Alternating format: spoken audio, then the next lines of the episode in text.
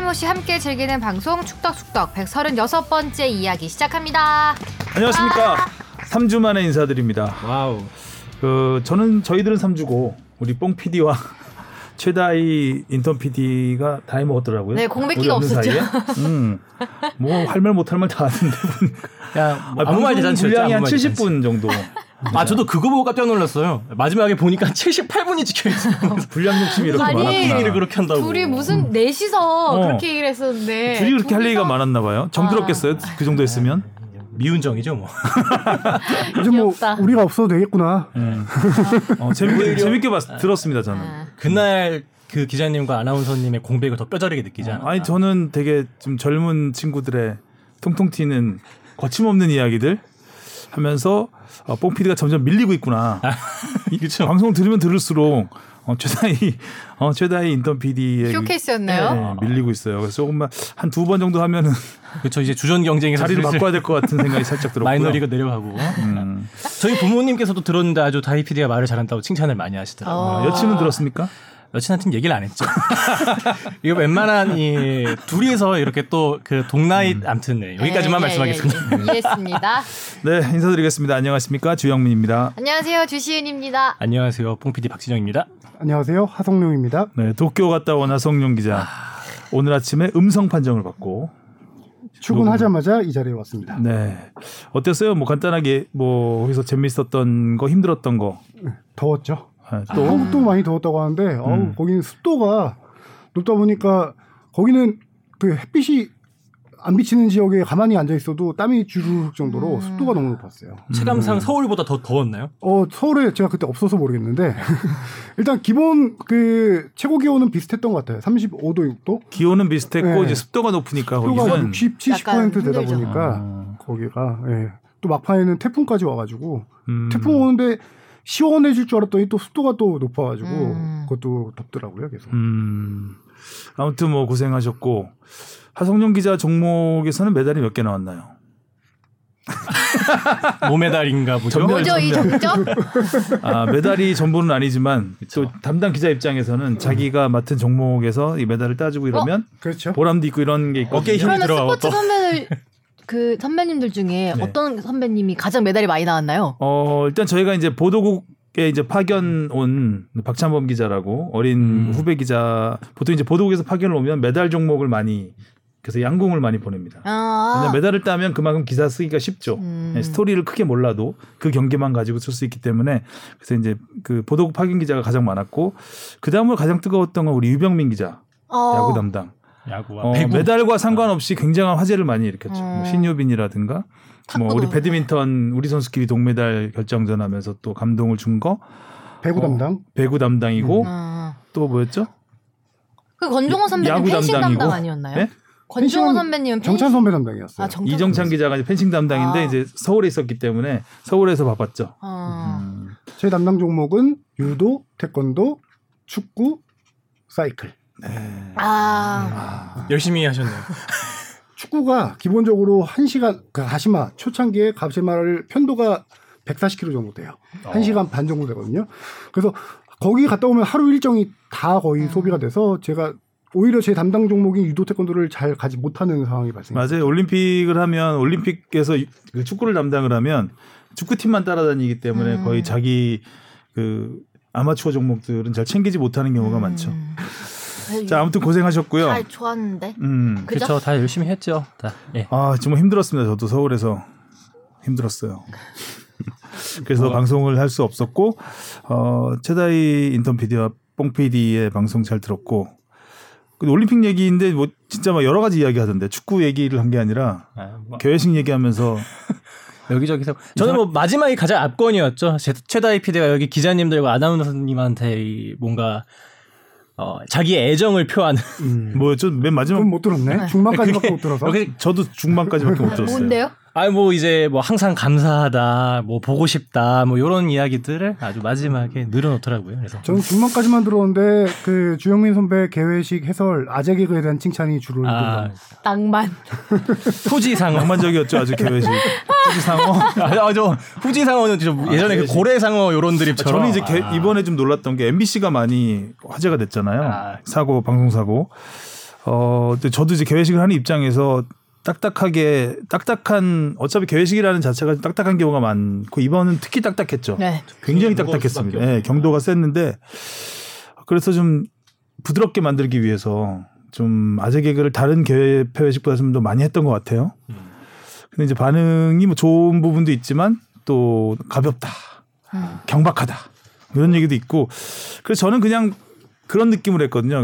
옆에서 친구들이랑 같이 개회식 보면서 내가 아는 거를 자연스럽게 설명해주는 형식으로 하고 싶다라는 생각으로 했었는데 MBC가 좀 많이 나가긴 했지만 굉장히 그런 뜨거운 강한 반응을 보고 아 정말 말을 조심해야 되겠구나. 네. 주시은 아나운서 몇 번 저는 눈치를 줬거든요. 제가 아재개그를 던질 때. 아니 제가 개폐식 처음 하는데. 설마 이런 말을 개회식에? 막 저는 이런. 개폐식 제일 힘들었던 것 같아요. 아 뭐 매일 나와가지고 하고 대기하고 방송하는 거는 하나도 안 힘들어요. 그거는 힘든 것도 아니고요. 개폐식을 각본 없이 하고 그러니까 각본 없이 해야 되고 뭐 대본도 없고 네, 뭐 어느 수준까지 말해야 되는 건지도 잘 모르겠고 제가 좀 그 벽을 좀 많이 허물었어요. 네, 그래서 저는 되게 하면서도 좋았는데 그 선배님이 계셔가지고 의지해서 막 그냥 자연스럽게 웃고 저도 그냥 되게 편안하게 했는데 그 한 번 딱 하고 이제 페이지 때 완전 얼었죠. 아 그렇게 막 지내서 여러 가지 반응이 있으니까 역시 말이 진짜 무섭다. 그러니까 어떻게 보면 약간 도마 위에 올라간 느낌? 네. 그죠? 이게 비난의 도마가 될 수도 있고, 네. 하나 잘못되면 이제 꼬투리가 질 수가 있으니까. 조금 이해를 돕기 위해서 좀 나라 이름도 좀 재밌게 설명을 하려고 하고, 약간 그런 부분이 있었는데 이거를 또 네. 오해를 받게 되면 말이 참 매장되겠구나. 저도 뭐 방송 보다가 친숙해서 좋더라고요. 이게 이제 공중파 방송 같기도 하면서 팟캐스트 같기도 하고 워낙 두 분의 합이 여기서 있었으니까 우리가 이제 서로를 알고 서로 스타일을 알기 때문에 더 자연스럽게 들을 수 있는 건데 처음 보시는 분들은 어째 왜 저래 도대체 이럴 수도 있겠다라는 생각은 들었어요. 팟캐스트 하는 것 같았거든요. 그래서 앞으로는 좀 저도 딱딱해지려고요. 여기서도? 네. 여기서는 딱딱할 수 없죠. 팟캐스트 자체가 말랑말랑하니까. 자, 그동안의 댓글들이 별로 안 쌓였네요. 그렇지만 뽕 PD 네. 다이 PD하고 둘이 한 거 관련된 게 좀 있고 올림픽 축구 관련된 게 있네요. 없는 거예요? 아니면 이미 한 번 소화해서 뺀 거예요? 요거 댓글들은 새로 다 달린 내용입니다. 네. 지난번 빈자리를 채워줬던 그 편에 대한 댓글들이 후원까지 있어요. 오, 5,000개씩? 네, K리그 응급실님이 5,000개씩 후원하셨습니다. 고맙습니다.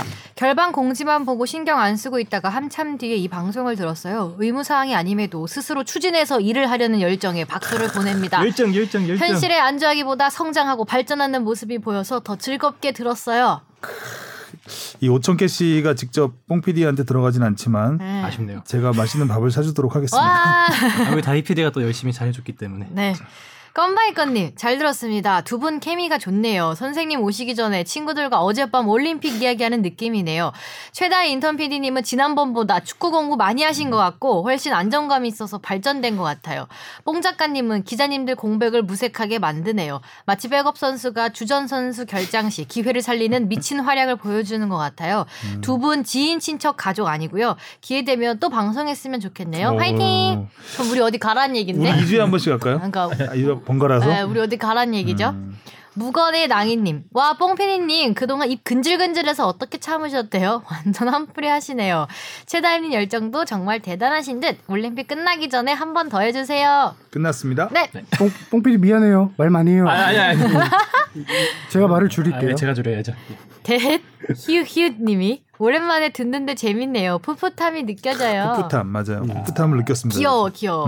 축덕수터 화이팅님이 너무너무 재미있었습니다. 웃음소리가 너무 좋아요. 정식 패널로 출연해주세요. 다이피디 빨리 이쪽으로 와서 한번 웃어주세요. 사전 녹음 먼저 하고 예, 웃음소리가 되게 기분 좋게 하는 웃음소리예요. 진짜로. 귀여워. 네.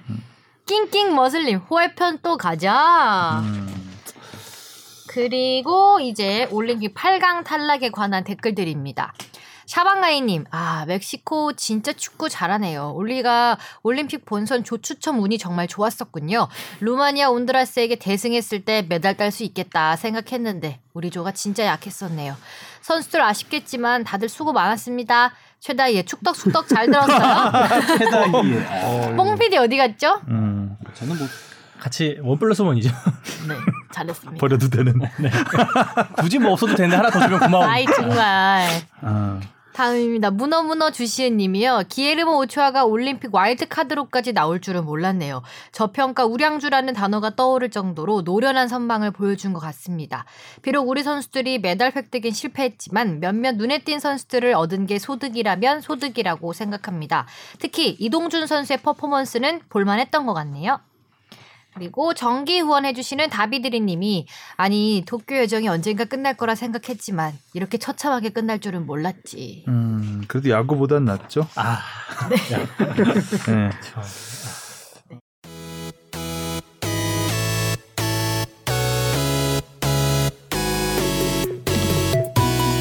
여러분은 지금 축덕 속덕을 듣고 계십니다. 잊지 말고 하트 꾹. 이슈 포커스 오랜만에. 뽕피디 제목 좀 보겠습니다. 아, 제목 수정 안 했다. 일단 한번 말해보세요 그럼. 일단 여기는 축덕숙덕이 쓰는 도쿄올림픽 정오답 노트. 아... 뭐예요 수정하는 게? 아니 수정해야지라고 생각만 하고. 아 수정을 안 했다? 아 예. 가제죠 하나... 가제. 아. 구질구질하다. 어디 가자고? 본인이 방송하는 건 준비 많이 하고 본방은 대충 니들이 알아서 해라. 아유 어쨌든 오늘은 또 아니, 우리 어떡해. 현장에 또 옆에서 지켜봐 주신. 사실 저희가 올림픽 끝난 지 얼마 안 되고 막 하성룡 기자도 어제 오고 이래서 거의 대본 없이 하는 거죠 지금. 네. 그래서 그냥 딱히 준비한 게 많지는 않은데. 아니, 오자마자 이게 구박을 아예 받아. 오늘 샌드백으로 왔는 것 같네요. 하성룡 기자의 개인기에 의존할 수밖에 네. 없어요 오늘은. 그래서 뽕피디한테 도움을 많이 요청하려고요. 그렇죠. 저희에겐 백업 멤버가 있잖아요. 저희가 침 백업 멤버가 있잖아요. 패스를 많이 찔러 넣어야죠. 오늘은 22세 이하 카드로 전반 25분쯤 교체하는 걸로. 내년 아시안 게임에 나오시는 걸로. 아. 자 올림픽 축구 참 마지막이 너무 그야말로 앞서 말씀하신 것처럼 처참한 부분이 있었죠. 6골이나 내줄 거라고는. 상상을 할 수 없었던 상황인데 일단 김학범 감독이 너무 자신감이 크지 않았나. 네. 그죠? 목표도 컸었고요. 맞불을 너무 세게 놓는 바람에 네. 먹을 거 다 먹고 3골을 넣고 더블 스코어로 지고 말았습니다. 자 일단 취재를 하면서 네. 대표팀 분위기 뭐 1차전이 충격적이었잖아요 워낙. 네네. 그렇죠. 약체라고 생각합니다. 네. 뉴질랜드한테. 분위기의 그 흐름의 변화 궁금해요. 1차전 시작 전까지는 분위기가 상당히 엄청 좋았죠.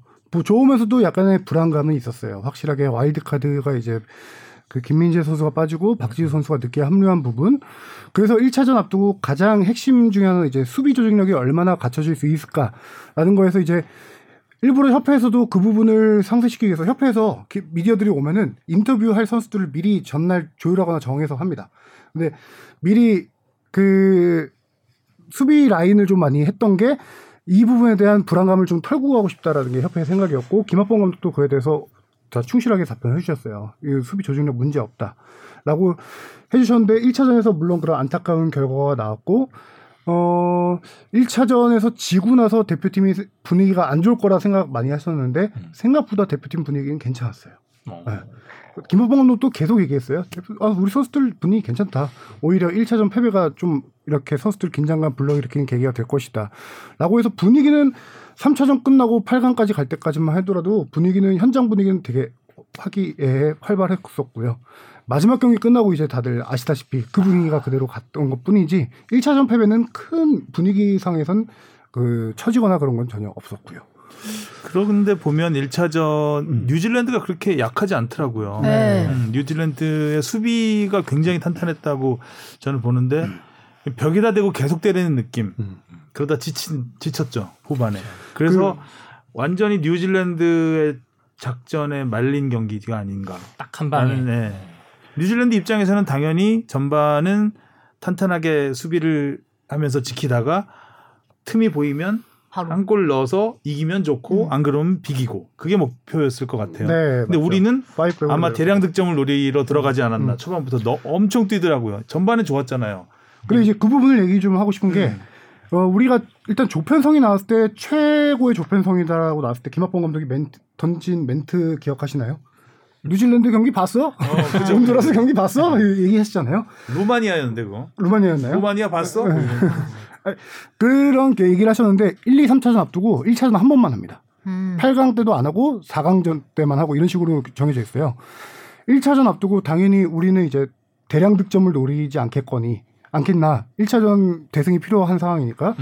그런 질문했을 때 김학범 감독이 그거에 대해서 되게 오히려 조금 얼굴 표정 바뀌면서 1차전은 어느 상대가 어느 팀이든 엄청 어렵다. 그래서 1차전은 우린 대량 득점을 노리는 게 아니다. 이 1차전은 우린 무조건 승리하는 게 중요하지. 뭐 그런 식으로 되게 대량 득점에 대해서 되게 경계를 많이 했었어요.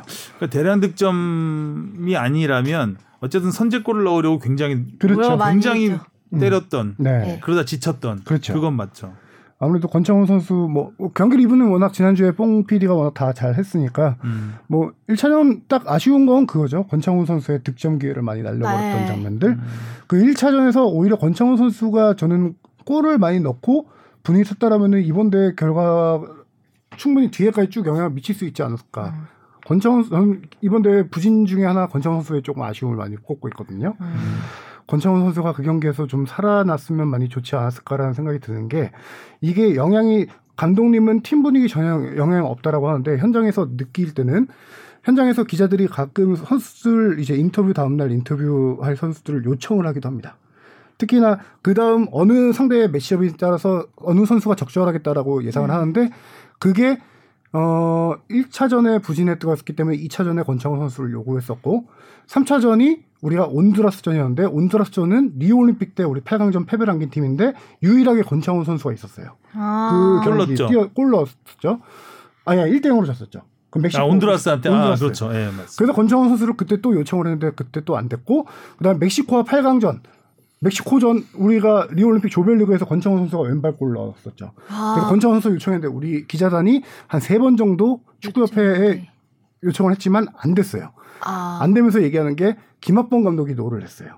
이유가 뭐냐면 권창훈 선수가 1차전 이후로 너무 부담감이 많이 있고 의기소침해 있는 상태였던 것 같아요. 그런 부분에서 이제 팀 전체적으로는 모르겠지만 선수 개별적으로 권창훈 선수가 이번 대회 압박감이 너무 심하지 않았을까. 그래서 제대로 된 본인의 실력을 많이 보여주지 못하지 않았을까. 그런 아쉬움이 좀 들더라고요. 그래서 1차전에서 그 기회들을 살리고 좀 풀렸다면은 권창훈 선수의 활약이 훨씬 더 좋지 않았을까. 그런 아쉬움을 얘기를 하는 거죠. 다른 와일드카드 선수들의 그 뭐 심적 부담감은 어땠나요?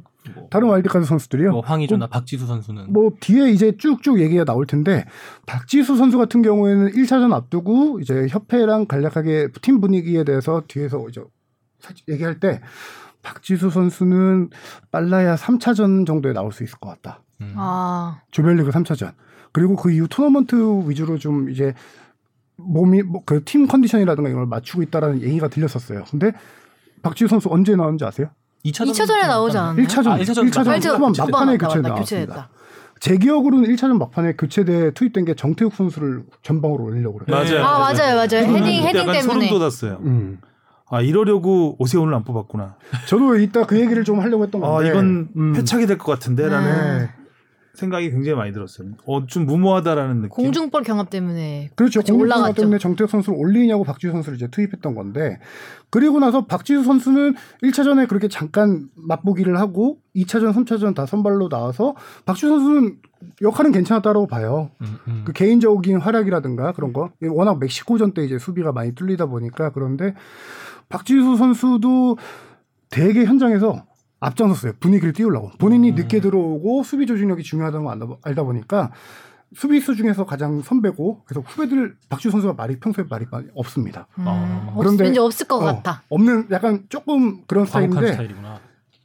훈련장에 와서 후배들하고 계속 다가가서 먼저 얘기를 하더라고요. 분위기 끌어올리려고 하고. 과묵한 스타일이 갑자기 그러면 좀 어색한데 스타일대로 하지. 오히려 후배들이 불편해지는 불편할 수도 있는데 권창훈이 그래서 불편했나? 박지수 선수 저는 이제 그 1차전에서 선수 교체를 하는 걸 보면서 지금 평가전 하나라는 생각이 약간 들었습니다. 한꺼번에 3명 바꿨죠. 네네. 그거는 좀 그렇죠. 2선 라인 바꾸는 거. 그거는 좀 그렇지 않나요? 그러면 갑자기 팀이 좀 흔들리지 않을까요? 한꺼번에 3명을 확 바꿔버리면. 그렇죠. 물론 훈련을 했을 수도 있지만 좀 약간 무모하다는 생각이 여러 가지로 들었거든요. 1차전에서. 평가전에서도 우리가 항상 교체를 그렇게 대량 교체를 하고 나서 실점이 나온 케이스가 많았죠. 그래서 좀 어쨌든 1차전은 뽕피디가 그때 다 얘기했으니까 너무 많이 얘기하지 말고 아, 그래서 저는 전반적으로 좀 뭐 경기별로 한다기보다 이번 올림픽에 대해서 조금 아쉬운 점을 얘기를 하자면은 일단 뭐 한 두세 가지가 있는데 네. 첫 번째. 우리가 국제대회에 나왔을 때마다 좋은 성적을 냈을 때 공통점을 좀 따져봐야 돼요. 공통점을 따져봤을 때 중에 하나가 본선대회 나가기 직전에 가진 마지막 평가전 출정 시의 분위기가 좋았어요.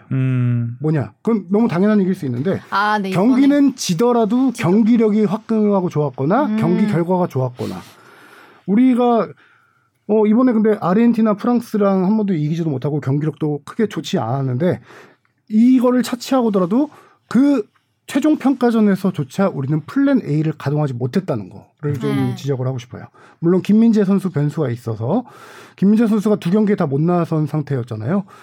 지금 플랜 A를 최종적으로 조율해보고 본선에 가야 될 상황인데 그러지도 못하고 결과도 챙기지 못하고 계속 김학범 감독은 이제 플랜 B를 많이 얘기를 했었어요. 당시에. 우리가 아시아 무대에서는 플랜 B가 통할 가능성은 꽤 있습니다. 플랜 A가 아니더라도 근데 세계 무대에서는 플랜 A로도 좀 이제 많이 힘든 상황에서 플랜 A조차 제대로 갖춰지지 않은 상황에서 플랜 B를 생각을 하다가 이제 본선에 실질적으로 뭐 박지수 선수는 플랜 B 중에 하나였으니까 그렇게 가서 이제 제대로 평가전에서 소화를 하지 못하고 가서 본선에서부터 본격적으로 발 맞춘 게 조금 선수들 안에서 문제가 있지 않았을까라는 생각이 들어요. 저도 그 플레인 A가 없다는 생각은 들었는데 워낙 그 김학범 감독님이 전에 이제 대회들 보면은 전 선수들의 로테이션을 잘 막 그때 23세 AFC 챔피언십에서는 뭐 거의 투 스쿼드를 운영했다고 해도 무방할 정도로 팀을 잘 운영했었잖아요. 그래서 그 뭐 평가전을 치를 때도 뭐 그 정도의 기대감은 내심 갖고 이제 경기를 봤는데 그리고 뭐 상대방한테 뭐 스쿼드적인 교란을 작전을 좀 쓸 수도 있고 막상 이제 뚜껑을 열어보니까 이제 뭐 플랜 A가 잘 안 갖춰져 있긴 했었죠. 딱 떠오르는 베스트 11이 없더라고요. 도대체 이 안에서 어떤 선수들이 베스트 11이라고 딱 정해지지라는 생각이 있었어서 그러니까 플랜이 너무 많았다. 그래서 매번 경기를 할 때마다 이게 이 멤버들이 베스트 11인가? 아닌가? 또 밖에 있으면 또 이 멤버가 베스트 11인가? 그러니까 이런 느낌이 좀 들더라고요. 그래서 그게 그러니까 아시안컵에도 너무 성공을 했잖아요. 그렇죠. 그 작전이 굉장히 다양한 플랜하고 다양한 플랜들 뭐 이동경을 쪼코로 쓴다거나 갑자기 선발로 냈다가 굉장히 많은 변화를 줬는데 다 맞아떨어졌잖아요. 그게 이제 약간 김학범 감독의 자신감을 더 그렇죠. 키운 것이고 그렇게 해서 좀 굉장히 좀 넓은 범위로 준비를 하다 보니까 확실한 뭐가 없었던. 그래서 오세훈도 뺄 수 있었던 것 같아요. 그게 나는 플랜이 많아. 그렇죠. 정태욱 올려서 이런 식으로 가면 되라고 이제 굉장히 머릿속으로는 고민을 많이 하시고 연구도 많이 하시고 한 것 같은데 사실 뭐 제대로 통한 게 거의 없었다. 상대가 퇴장을 당하면서 그렇죠. 우리가 많은 골을 넣은 것이지 우리가 퇴장까지 고민하진 않으셨을 거 아니에요. 퇴장까지 대비하진 않은 상황이기 때문에 우리가 원하는 대로 처음부터 경기를 풀어간 경기는 없었다. 이런 느낌이 좀 들었고 평가전 때 우리 논리대로 하면 우리의 퇴장을 준비하긴 했었죠. 그때 한 명 퇴장당해서 김진야 선수. 근데 이제 그 플랜 B라는 게 제가 아까 말한 대로 아시아 무대와 세계 무대의 차이가 그런 점이 있었다는 거고요. 한 가지는 우리가 추가 발탁 4명이 됐었잖아요. 18명에서 22명. 우리가 그냥 단순하게 생각했을 때 18명이 당연히 이제 주전으로 뛰겠거니 그렇게 고심을 하고 18명을 뽑은 거일 텐데 막상 뚜껑을 열어서 경기에 내보니 추가 발탁된 선수들이 중용된 케이스가 많아요. 이상민 선수. 그렇죠. 이상민 선수는 첫 경기 선발 정태욱 선수와 선발로 중앙 수비 맞췄죠. 물론 두 번째 경기부터는 박지수 선수가 계속 선발로 정태욱 선수가 맞췄지만 거의 그 선수 말고라도 강윤성, 김진규 선수가 중용이 됐어요, 많이. 네, 강윤성 맞아요. 선수는요. 제가 따져보니까 강윤성 선수는 모든 경기 다 선발로 나왔어요. 추가로 발탁된 선수인데 이 선수가 모든 경기 다 선발로 나왔고요. 김진규 선수도 꽤 좋은 활약을 했던 그렇죠. 것 같아요. 김진규 선수도 루마니아전 교체 출전을 시작으로 해서 마지막 온두라스전 그다음에 8강 멕시코전 다 선발로 나왔습니다.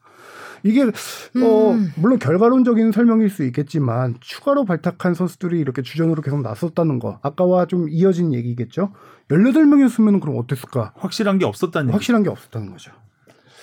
그리고 경기 내내 좀 오세훈 선수가 저는 굉장히 그리웠는데 네. 황의조가 너무 외로웠잖아요 사실. 네. 고립된 너무 고립되어 상황이 많았고 상대 수비를 전혀 뭐 전혈하고 뭐 퇴장당하기 전까지는 거의 모습이 보이지 않을 정도의 맞습니다. 그런 움직임이었고 거기에 이제 오세훈 선수랑 투톱을 한번 해봤으면 어땠을까라는 생각도 좀 들었고 아, 좀 아쉬움이 되게 많이 남아요. 저도 아까 이 얘기를 아까 먼저 나와서 그러지만 정태욱 선수가 헤딩하러 들어갔을 그때 그 기회를 원톱 공격수 오세훈 선수였다면 충분히 해줄 수 있는 역할이거든요. 아, 그 좋은 게 그렇죠. 발기술까지 좋은 거고 그런 부분이 많이 좀 아쉬웠고 아까 이제 얘기하다가 계속 이제 파생되는 얘기인데 저는 골키퍼의 부재를 월드컵 골키퍼의 부재가 가장 아쉬운 부분이에요. 그것도 굉장히 컸죠. 조현우 선수도 그리웠죠.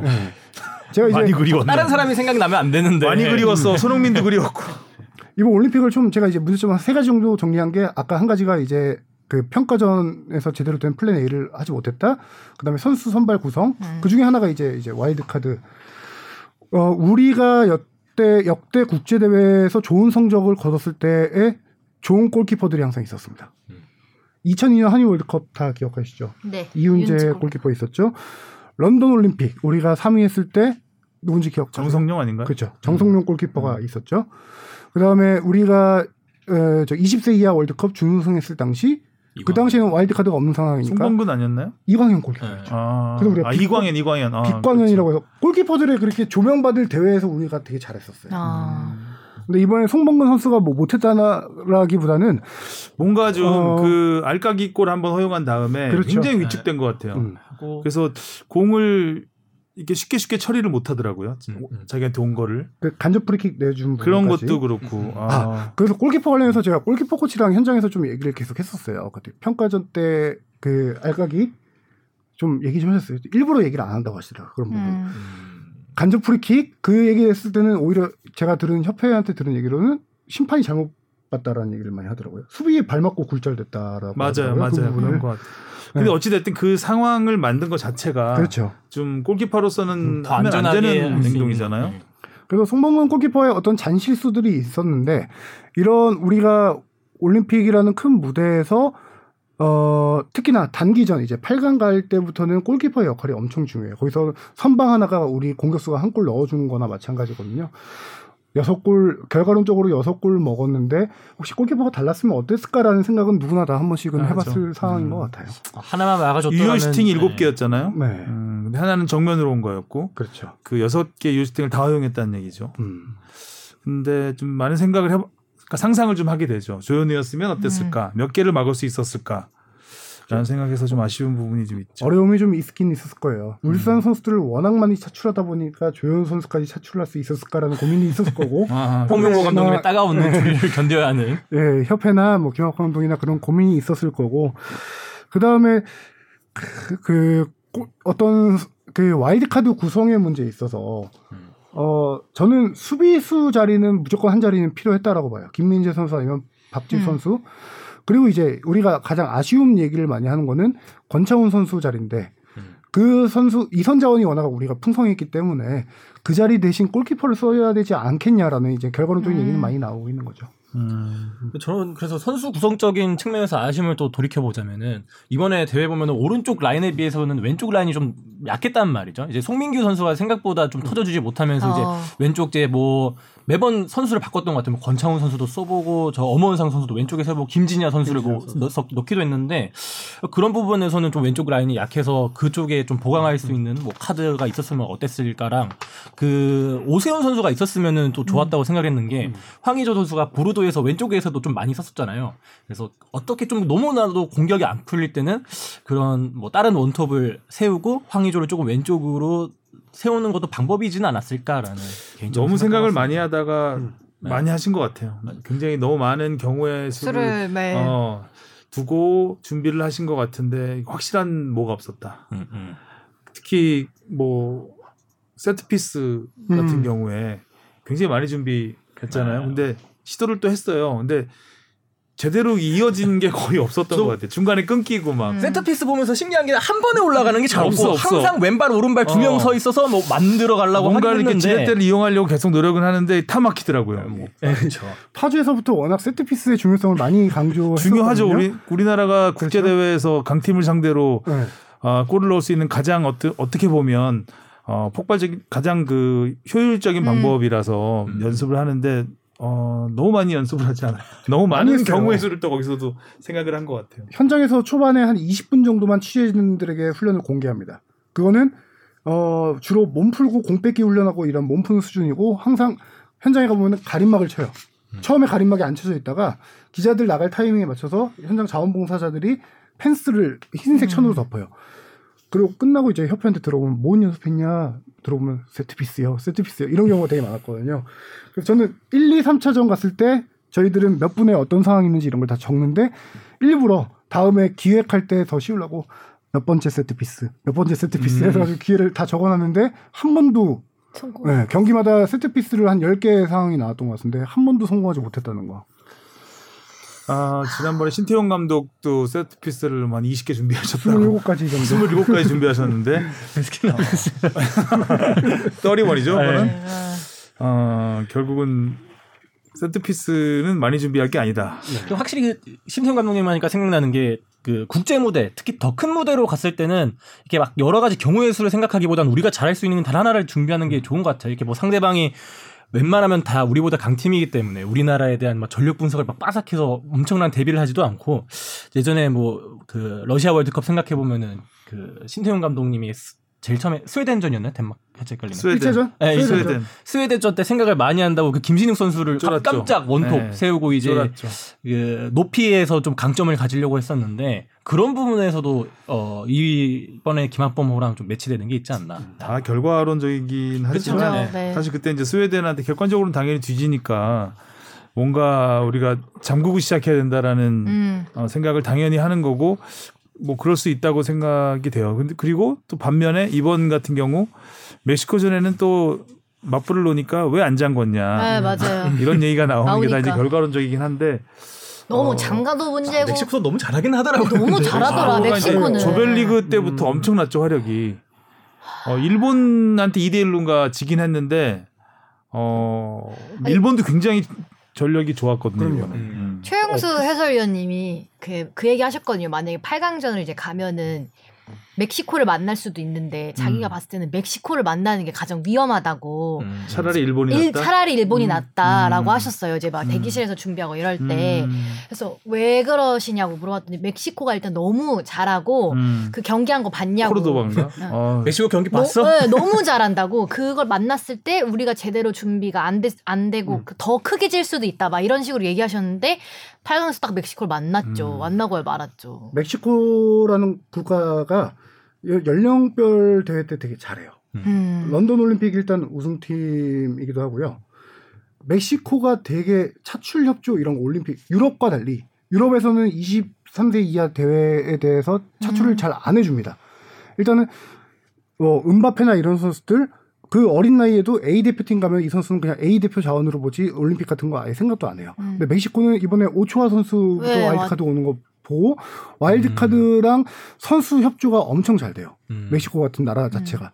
그래서 연령별 대회 그렇게 잘하는 거예요. 그 북중미 그 아메리카 대륙 쪽이 좀 올림픽에 굉장히 그렇죠. 아르헨티나도 그렇고 브라질도 그렇고 네. 히샬리송 나왔잖아요. 히샬리송 나왔죠.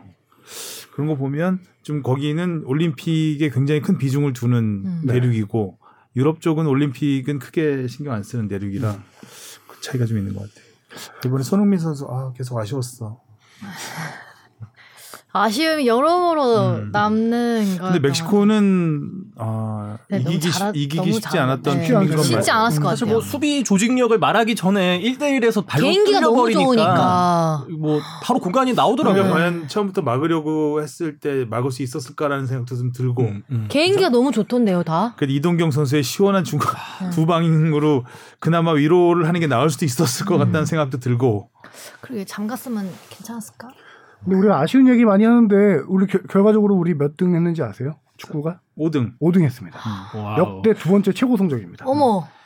런던 올림픽 때 동메달 따고 리우 때도 5위 했었어요. 그리고 이번에 또 5위하고 이전에 8강 아름다운 5위. 이전에 아테네 때도 8강 갔었죠. 그때가 6인가 그랬었거든요. 그래도 고생 많이 했으니까 최종전이 아쉬워서 네. 그러니까 8강도 잘한 건데 뭐 너무 좀 마지막 경기가 좀 허무하게 대패를 했었고 2000년 시드니 올림픽 때 그때 갔을 때 그때 처음으로 우리가 조별리그에서 2승을 했거든요. 근데 세 팀이 2승 1패로 꼬이는 바람에 골득실에서 밀려서 그때 스페인이 1위였고 스페인한테 1차전에서 3대0인가 4대0으로 져가지고 그것 때문에 탈락을 했거든요. 허정무 감독 시절에. 그때 2승 했을 때 제가 스탠딩 했던 게 생각나요. 절반의 성공이라고. 2승하고 탈락한 게 절반의 성공이라고. 처음으로 2승을 했기 때문에. 그 정도로 올림픽에서 8강 가기가 힘들었어요. 네. 예전에는. 근데 지금 이제 3회 연속 가다 보니까 더 높이 갔으면 하는 바람이 커지니까. 목표가 커지니까. 네. 잘했죠. 사실 야구도 시드니 올림픽에서 우리나라가 처음으로 동메달을 따냈는데 그때 이제 감독 김응용 감독 김인식 코치였어요. 그때. 그리고 나름 최정예를 꾸려서 갔었는데 그때 동메달 이승엽 선수가 일본전에서 홈런 마스자카한테 2루탄가 쳐가지고 동메달을 따냈는데 그것도 막 엄청나게 큰 동메달만 따도 그러니까 미국을 이겨도 그러니까 그때 미국 일본 뭐 나오는 나라들이 비슷하죠. 근데 지금 이제 우리가 베이징 올림픽에서 금메달을 따다 보니까 이제 동메달 따도 욕을 먹는 상황이었잖아요. 사실 동메달 결정전 도미니카 공화국하고 할 때도. 그러니까 이렇게 계속 갈수록 눈이 높아지면서 그 스포츠의 수준도 따라 올라가 줘야 되는데 이제 눈은 높아졌는데 현실은 그렇지 않으니까 안 좋은 일도 있었고요. 네. 그렇죠. 거기 이제 껌도 씹고 그러니까 좀 후유증이 좀 큰 것 같아요. 특히 야구는. 가지 않을까. 근데 축구는 8강 감 잘했죠. 그 안 좋은 것만 얘기해도 좀 희망적인 거를 발견하셨나요? 안 좋은 거 좀 더 얘기할 게 있어요. 안 좋은 거 덮어버리는 팀적이라기보다 이제 가기 전부터 조금씩 안 좋은 징조들이 보였어요. 그거에 대해서 좀 얘기하고 싶은데 기사들이 많이 나와서 이제 그 전에는 팀 분위기를 망치는 일들이라서 이런 보도들이 안 나왔는데 약간 초치는 끝나고 나오니까 이제 다 나오기 시작한 부분들인데. 정몽규 회장이 삼선에 성공한 이후에 올해 초부터 약간 좀 이제 인사 이동을 좀 했어요. 인사를요. 하면서 우리가 알던 기존에 이제 축구협회에서 뭐 기술 파트너 이런 여러 가지 감독 선임 관련된 힘은 기존에는 홍명보 전무 그 다음에 김판곤 위원장 두 분에서 좀 이제 투톱 시스템으로 많이 갔어요. 원래 원칙적으로 원톱이죠. 홍명보 전무 이제 보좌 김판곤 위원장이 보좌해서 이렇게 같이 뜻을 모아서 김학범 감독을 선임하고 그렇게 해서 자카르타 아시안 게임 금메달을 따내고 이런 상황이었는데 올해 초에 정몽규 회장이 삼선하면서 김판곤 위원장이 부회장직을 내려놓습니다. 내려놓고 황보관 기술본부장이 이제 그 역할을 조금 더 중책을 맡게 되는 거죠. 그래서 이번에 원래는 거의 모든 데를 김판곤 위원장이 다 따라갔었어요. 김판곤 위원장이 김학범 감독하고 되게 축구적인 소통도 잘 되고 어떤 기술적인 얘기 그다음에 어떤 커뮤니케이션 긴밀한 소통을 잘 하는 위원장이에요. 근데 이번에 그 AD가 안 나온 문제도 있겠지만 또 거기다가 황보관 본부장이 일본 통이시다 보니까 일본에서 잘 좀 이렇게 그 긴밀한 협조를 얻어낼 수 있다는 부분 그런 부분 때문에 황보관 본부장을 보내는데 자세히 보면은 김판고 위원장의 힘이 좀 많이 떨어진 상태예요. 현재로서. 현재 구도가 그래요.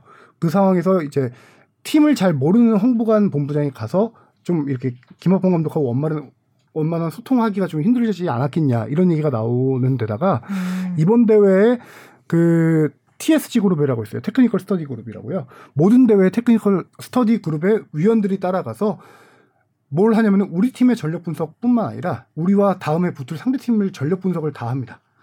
다 해서 그 팀의 어떤 전력이고 우리가 어떻게 나가야겠다 이거를 코칭 스태프와 같이 논의를 합니다. 비디오 분석을 하고 해가지고요. 이번에 뭐 물론 협회는 AD 카드 때문이라고 하는데 아무도 못 갔습니다. 이번에 상대 전력은 무조건 김학범 감독이 분석하는 걸로만 되는 거예요. 혼자서 다른 사람이 도와주고 코치 한 명. 그래서 김학범 감독은 경기가 끝난 뒤에도 숙소로 안 들어가고 남아서 다음 경기 지켜보고 우리 전 경기 있으면 그 경기 가서 지켜보고 계속 그렇게 한 거예요. 그러니까 전력 분석에 대한 도움도 많이 못 받았던 그런 아쉬움이 좀 있는 거죠. 근데 우리만 그랬을까요? 뭐 그럼 AD 카드는 어떻게 쓰냐에 따라서 달라지는 거죠. 다른 나라들은 뭐 다른 나라들이 누구를 데려왔는지 모르겠지만 우리는 국제 대회에서 이 TSG 위원을 안 데려온 건 최근에 들어서 거의 처음이죠. 상대팀 분석이 안 됐다? 상대팀 분석이 조금 부족했다. 지원이 부족했다. 실제로 멕시코전 끝나고 나서 김학범 감독님이 생각보다 멕시코가 더 빠르더라 뭐 이런 말을 또 하셨던 걸로 기억하고 있거든요. 네. 그 김학범 감독이 경기를 직접 보고 현장에서 분석한 걸 토대로 코칭 스태프랑 한 거죠. 이제 그러니까 다다익선이라고 해서 여러 의견을 들어서 이렇게 하면 더 좋은 건 당연히 있잖아요. 분석하는 눈도 여러 다르니까. 시선이 있을 수 있고. 근데 이번에는 전적으로 거의 김학범 감독이 혼자 이제 다 분석을 해야 하는. 그래서 김학범 감독이 비디오를 엄청 많이 봤다라고 해요 이번에. 좀 약간 그러면은 전 때에 비해서는 축협의 지원이 좀 모자랐다. 아니 지원이 모자랐다기보다 제가 봤을 때는 비슷했을 것 같은데 왜냐하면 AD 카드가 다 제한되기 때문에 이번에 코치가 못 간 경우도 많아요. 그 종목이 많아요. 네. 그러니까 팀 닥터도 못 가고 팀 닥터는 예를 들어서 다른 호텔에 묵고 그래서 그러니까 외부에서 치료해야 되는 경우도 좀 있었고 그런 이제 AD 카드의 방역 때문에 제한이 있어서 원하는 만큼 줄 수가 없었거든요. 주지 않았거든요. 조직위원회에서. 그래서 그 부분은 딱히 뭐 우리만의 문제는 아닌 것 같다는 생각이 들고 만약에 축구협회에서 의도적으로 보내지 않았다면 그건 굉장히 큰 문제지만 그렇다면 이제 벤투까지 연결이 되는 거 아니겠습니까? 이게 지원 체계가 사실 김판곤 위원장이 벤투를 뽑았기 때문에 또 벤투하고 소통도 잘 되는, 그렇죠. 예, 잘 되잖아요. 그래도 많이 막아주고 벤투에 향하는 비난도 막아주고 김판곤 위원장이 책임도 지고 나름 굉장히 합리적인 분인데 김판곤 위원장의 힘이 떨어지면서 좀 그런 쪽에 소통이 안 된다면 이게 벤투한테 영향이 되면 카타르 월드컵 가는데도 불안불안하잖아요 지금. 사실 이게 여러 가지 김학범 감독이 이번에 어찌 보면 이제 기대했던 것보다는 실패한 대회잖아요. 8강은 갔지만 이제 감독 풀이라는 게 있죠. A매치 감독 풀이라는 게 있어서 벤투 후임을 뽑는다면 1순위는 김학범 감독. 이번 올림픽이 성공했다면 김학범 감독이 이번에 좀 더 좋은 성적을 거두고 희망을 줬으면 자연스럽게 이렇게 세대 교체하듯이 그러니까 벤투의 후임으로 연결될 수도 있는 부분이 있었는데 만약에 이제 이 상황이라면 김학범 감독도 엄청난 부담이고 지금 벤투 아니면 안 되는 상황이거든요. 지금 벤투 감독이 만약에 최종 예선에서 삐끗삐끗 한 두세 경기만 하면 당장 갈자는 얘기 나오죠. 지금은 이제 지금까지 참아온 그것도 있기 때문에 그럼 과연 누굴 선택할 것이냐. 그럴 때 고기가 없어. 특급 도우미. 또 소방수를 또 구해야 되는데 그런 의미에서 이번 내년 아시안게임 감독이 누가 되냐가 상당히 중요합니다. 아시안게임 얼마 안 나왔는데 그런 의미에서 김판곤 위원장의 역할이 계속 유지가 됐어야 된다고 보는데 그런 제가 아까 거기서 설명하다가 조금 말았는데 김판곤 위원장의 힘이 약간 떨어지다 보니까 올해 초에 워낙 김학범 감독이 선수 차출에 협조를 많이 못 얻게 되고 많이 어려워했어요. 그래서 대통령님 부르고 그랬잖아요. 도와주세요.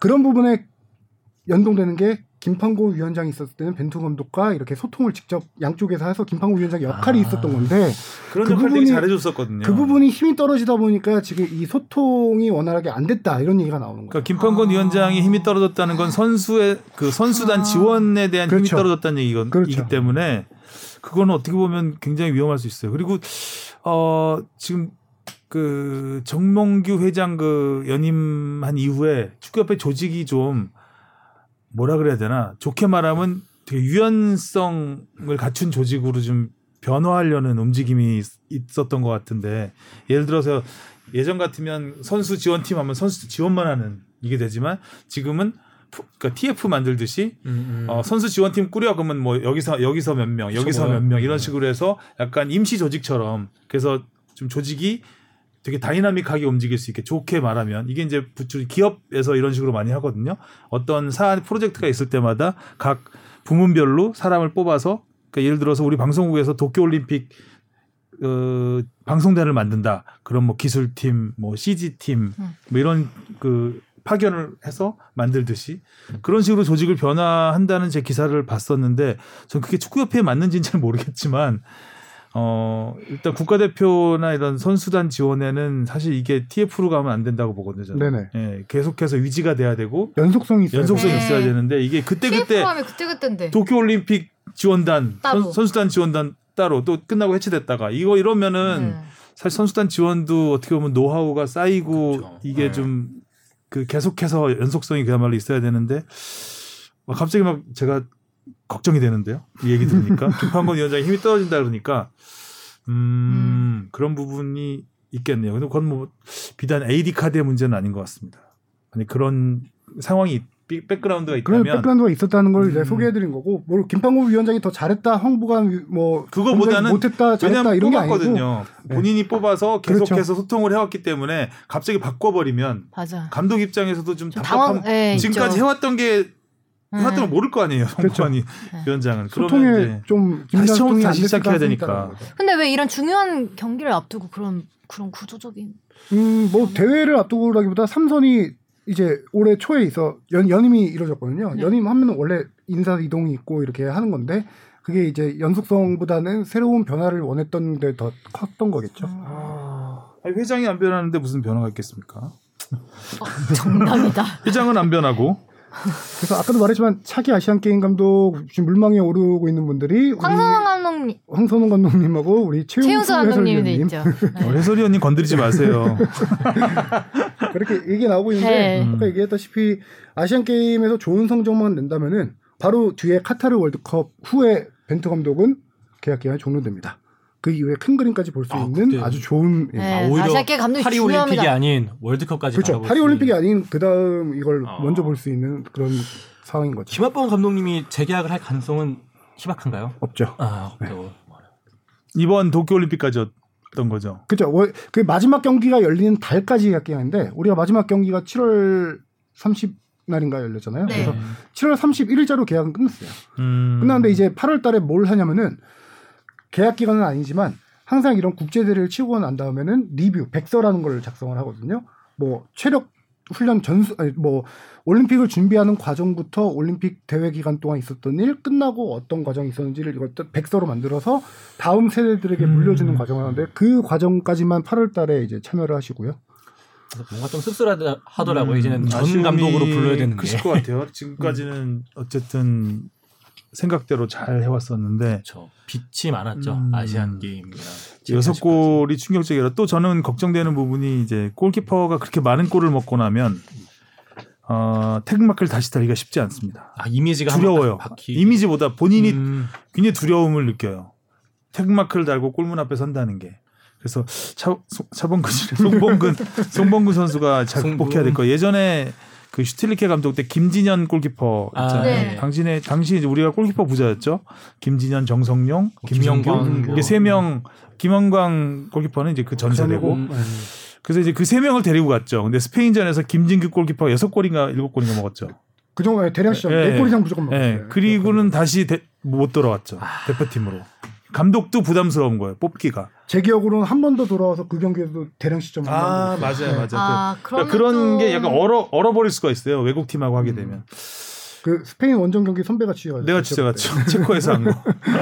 트라우마로 남을 수 있는. 체코에 오스트리아에서 했구나. 네, 잘츠부르크에서. 내년에 아시안 게임. 그래서 김진규 골키퍼가 되게 좀 안쓰러웠던 기억이 있거든요. 송범근 골키퍼도 마찬가지로 그렇게 막 정말 정신 못 차릴 정도로 먹었잖아요. 그러니까요. 그러니까 앞에서 슛 때리면 이제 얼어버리는 거죠 몸이. 그래서 사실 마지막에 먹은 2골 정도는 골키퍼가 조금만 순발력을 발휘하면 막을 수도 있지 않았을까라는 아쉬움이 좀 들었는데 아마 그게 좀 트라우마로 좀 남으면 송범근 선수도 앞으로 태극마크 달고 이렇게 하기가 근데 어리니까 아직은 잘 스스로 치유를 해 나가야 될 것 같습니다.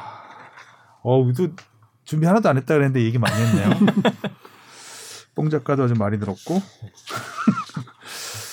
자 이제 뭐 올림픽 얘기는 여기서 끝을 내고 네. 이제 벤투호가 최종 예선을 바통 터치를 해서 정말 또 벌써 약간 이런 느낌이에요. 다음 달. 네. 근데 다음 달인데 그나마 다행인 게 그 레바논하고 일정을 바뀌어서 홈 2연전을 하고 이제 원정 2연전을 하게 되는 그 부분은. 잘 됐죠. 어쨌든 일정상으로. 홈 3연전이 됐습니다. 3연전이 됐어요. 네. 그러니까 우리가 9월하고 또 언제 있죠? 9월에 10월? 두 경기하고 11월인가? 그러니까 9월, 10월, 11월, 그다음에 1월, 2월, 3월 이렇게 되는. 매달 한 명 경기씩. 매달 있는 거예요. 너무 힘들겠다. A 매치 데이에 1월 경기는 원래 없어요. A 매치 그 캘린더 상에. 특히나 우리나라는 더 축구 그렇기 때문에 우리나라는 제일 빠른 A 매치가 3월 달이에요 원래. 우리나라가 아니라 그 피파 전체 A 매치 캘린더 상. 근데 이번에 워낙 코로나19 사태 때문에 일정이 빡빡하다 보니까. 1월 달에 일정을 넣은 건데 1월 달에 우리나라가 너무 춥잖아요. 다치죠. 경기를 할 수 없는 상황이고 하다 보니까 레바논과 협상을 합니다. 대한축구협회가. 그래서 원래는 1월 달에 우리 홈 경기를 레바논 니네 따뜻하니까 니네에서 하자. 그리고 레바논 홈 경기를 우리가 먼저 하겠다라고 해서 원래 홈 원정 이 순서로 갔던 걸 홈 원정이 거예요. 90, 11, 1, 2, 3이라고요? 그래서 9월 달에 홈에서 이라크랑 붙고 원래 9월 7일 날 레바논 원정이던 걸 레바논 홈으로 바뀌었죠. 그리고 그 다음에 10월 달에 시리아 홈. 그래서 홈 3연전이에요.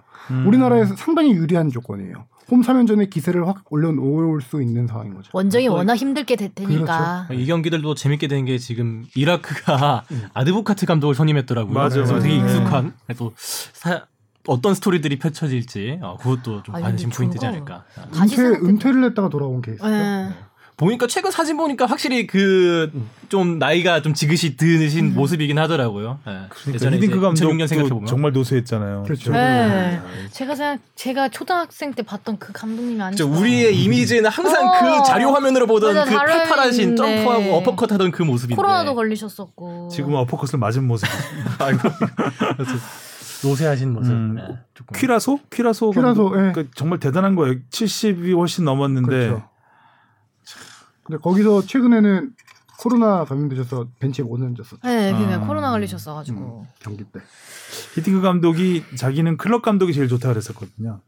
항상 선수들과 함께 그라운드에 있을 수 있으니까. 근데 대표팀 감독을 하면 AMH 기간만 모여서 짧게 하면 이렇게 하면 팀이 발전이 없다고 하면서 이제 클럽팀 감독을 그러니까 우리 2002년 이후에 클럽팀 많이 맡죠. 아인트호벤도 맡으셨고 뭐 여기저기 러시아도 맡았고 네덜란드 호주 맡았고 클럽팀 많이 못 맡으셨네요. 근데.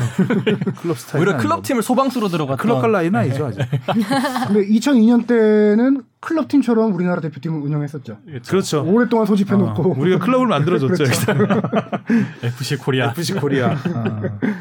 자 그리고 메시가 이제 바르셀로나를 떠나서 파리 생제르맹이 오늘 입단을 했습니다. 축구 게임에서나 가능하던 그 멤버가 스쿼드가 메시는 바르셀로나하고 그래도 좋게 헤어졌어요. 나름 그쵸? 남으려고 지난해만 해도 막 서로 막 그냥 아웅다웅하다가 결별할 것 같더니 나름 아름답게 기자회견도 열어주고 거기서 메시가 펑펑 울어주고 그렇게 오열해. 기자회견 끝나고 바르셀로나가 마지막 최종 오퍼를 또 했다라고 해요. 뭐 그랬다 그러더라고요. 그런 보도도 그거를 버리고 아주 빵긋 웃으면서 갑자기 파리지행이 파리 생제르맹에 가서 하고 또 네이마르가 등번호를 양보를 했는데도 불구하고 30번인가요? 그죠? 네, 30번. 자기가 바르셀로나 1군에서 처음 달았던 번호라 그래요.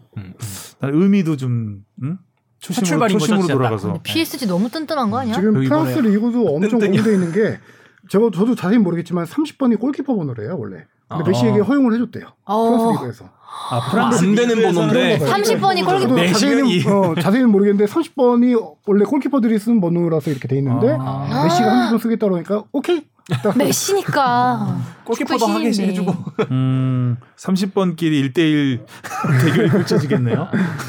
와 PK라도 하게 되면. 참 프랑스 리그 중계권 가진 회사가 참 좋을 것 같아요. 그러니까요. 그니까요. 어디라고 공무돼 있어요 지금. 말을 하기가. 보르도랑 한번 붙으면 난리 나겠네요. 난리 나죠 이제. 골게 너무 많아요 지금. 근데 진짜 이번에 PSG 뭐 메시도 메시지만 돈나룸마 골키퍼랑 계약했었고 라모스랑도 또 들어갔었잖아요. 그 얘기가 재밌죠. 라모스 얘기를 안 할 수가 없는 게. 라모스가 PSG 갔어요? 네. 아 그랬나? 그렇죠. 올림픽 기간에 갔나요? 조금 전에 갔나? 그 전에 갔는데.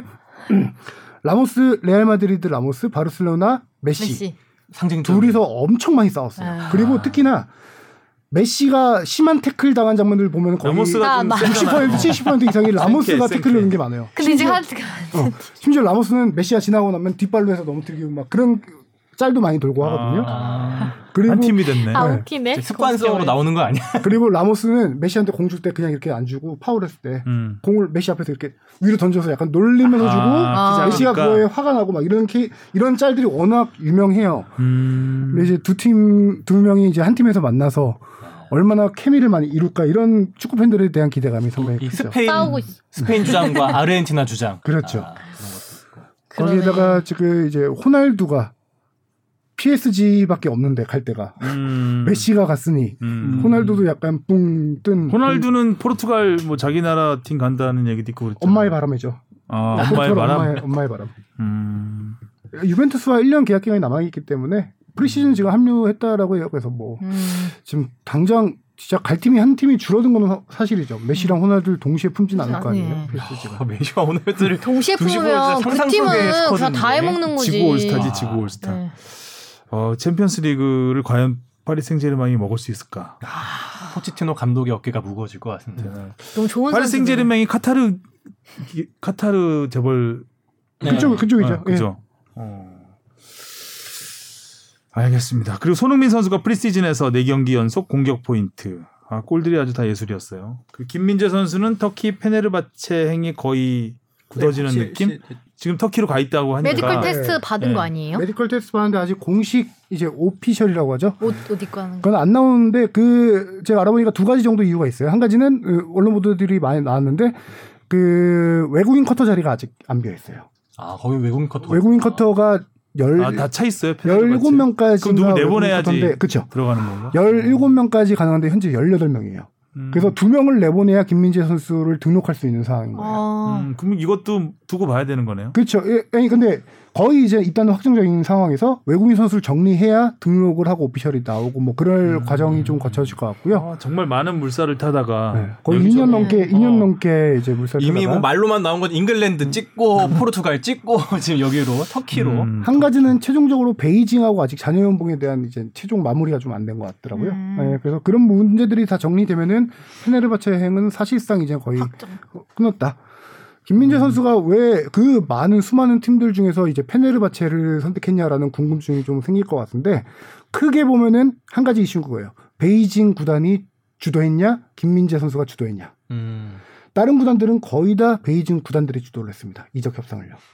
이 말인즉슨 구단에 유리한 측면이 많이 커요. 이적료를 최대한 많이 받으려고 하고 그러면 선수 연봉은 깎을 수밖에 없고. 선수에 대해서 선수의 좋은 걸 안 시키려고 구단의 좋은 것만 시키려다 보니까 그래서 이제 포르투하고도 거의 구단은 오케이를 했던 건데 김민재 선수가 마지막에 싫어했던 거고요. 본인에게 너무 불리한 조건이었으니까. 그런데 페네르바체는 그동안 나왔던 팀들과 달리 되게 늦게 참전을 했습니다. 7월 거의 말 정도에 참전을 한 걸로 알고 있는데 페네르바체 같은 경우는 김민재 선수 개인 에이전트가 이제 협상을 한 걸로 알고 있습니다. 구단이 아니라. 그러다 보니까 이적료, 구단에 줄 이적료는 최대한 깎고 본인의 조건을 좀 높여면서 그렇게 갔는데 여기서 가장 중요한 핵심은 김민재 선수가 두 가지에 대한 확답을 받았더라고요. 한 가지는 A대표팀, 지금 코로나 때문에 A대표팀 차출 거부한 일들이 너무 많잖아요. A대표팀 차출 협조에 대한 오케이를 받았고요. 두 번째는 페네르바체는 다 우리 알다시피 거쳐가는 리그라고 생각할 수 있잖아요. 거쳐가는 팀, 명문이지만 빅리그 팀 진출, 빅리그에 다른 팀 가기 위해서 바이아웃을 한참 낮췄습니다. 선수가 이적에 용이하게. 그리고 해외 다른 팀들에서 오퍼가 들어왔을 경우 무조건 협조하기로. 그런 두 가지 정도 이제 오케이를 받고 김민재 선수가 최종적으로 갔는데 그 두 가지를 딴 팀들하고는 안 됐던 거죠. 개인 협상 과정에서. 구단이 허용해주기 쉽지 않은 조건이에요. 옵션인데 구단 입장에서 좀 불리할 수도 있는 건데. 페네르바체면은 터키 명문 팀이고. 그렇죠. 페네르바체도 김민재 선수를 데리고 오면서 다시 팔 생각을 좀 많이 했는 거. 당연히 갖고 있죠. 그건 갖고 있는데 바이아웃을 낮게 설정한다. 근데 못 받는다는 얘기거든요. 이 감독의 요청이 워낙 강했던 게 페레이라 감독인데 중국 리그 상하이 감독이었어요. 김민재 선수 워낙 잘 아는 감독이에요. 그래서 이 선수 무조건 필요하다. 이 선수 그리고 김민재 선수를 설득한 게 우리 팀이 3백을 쓰는데. 김민재 너를 중심으로 수립해 쓰겠다. 너는 무조건 주전이다. 이런 확신을 너무 많이 줬다라고 해요. 네가 원하는 대로 플레이를 다 해라. 페네르바체가 김영경 선수도 뛰지 않았나요? 배구 같은 액자바시 전에 저 뛰었던 것 같아요. 페네르바체. 네, 맞아요. 그래서 페네르바체가 맨유랑 챔스할 때 그 관중석에 맞아요. 무리뉴 감독 뒤에 관중석에 앉았던. 네. 페네르바체가 챔스 맨유 간다는 소리도 있었잖아요. 김영경. 무리뉴 눈독. 그렇죠. 그래서 페네르바체에서 어느 정도 환영을 받고 있냐라고 하면은 나중에 들어보니까 구단주가 따로 이제 거기 일단 공항에는 이사진들이 나와서 환영을 해줬고 구단주가 따로 불러서 따로 식사를 할 정도로 되게 관심을 많이 갖고 있다. 이미 뭐 김민재 선수 SNS에는 이 터키 말들이 막 수북히 쌓이고 있더라고요. 김연경 선수가 일단 페네르바체에서 이름을 많이 떨쳐놨고 제가 몇 년 전이지 예전에 김연경 선수가 페네르바체 뛸 때 KBS에서 1시간짜리 다큐를 만든 게 있어요. 그 유튜브에 요즘 다시 이제 역주행해서 화제가 돼서 봤는데 정말 터키가 굉장히 배구를 그러니까 상상 이상으로 배구에 완전 빠져 있는 나라더라고요. 특히 아저씨들이 그러니까 우리가 이제 예전에 그 구덕야구장 외야에서 삼겹살 구워 먹으면서 야구 봤던 그런 분위기처럼 아저씨들이 약간 코 빨개가지고 약간 한잔 하셔가지고 막 김 이러고 있어요. 그리고 김영경 선수가 이렇게 식당가를 지나가는데 다 알아보고 사람들이 김영경이 거의 반영웅이더라고요. 그래서 아마 한국에 대한 이미지는 굉장히 좋을 걸로 생각이 됩니다. 현재 나라 이런 것도 있고. 거기는 다른 팀이 아니에요. 페네르바체 스포츠클럽이라고 해서 그 안에 축구팀, 배구팀 막 이런 이번에 우리가 터키를 이겨서 또 안 좋아졌을래나? 예, 아니잖아요. 아, 저는 그냥 지역이 이름이 같아서 그냥 페네르바체라 쓰는 줄 알았더니 아예 스포츠 단으로 이렇게 있는 거군요. 아마 그럴 거예요. 뭐 지역 이름 따서 하니까요. 바르셀로나도 바르셀로나, 레알 마드리드가 지금 농구팀이 그 산불 때문에 굉장히 어려운 상황이기도 하고 김민재 선수가 가서 잘해줬으면 좋겠네요. 자, 오늘 얘기는 여기까지 하면 될 것 같습니다. 하성룡 기자 수고했고요. 네, 수고했습니다. 네. 고생하셨습니다. 뽕필도 수고했고요. 고생하셨습니다. 무엇보다 다들 뭐 도쿄올림픽 여기 취재가 하시고 뭐 진행하신다고 고생하셨어요. 올림픽 무엇보다 올림픽 갔다 온 우리 선수들 네. 고생 많았습니다. 좋은 소리를 저희가 많이 해드렸어야 되는데 하다 보니까 좀 안 좋은 아쉬움만 얘기를 한 것 같아서 마지막으로 파이팅을 외치겠습니다. 네. 자, 다음 주에 뵙겠습니다. 안녕히 계세요. 안녕. 고맙습니다.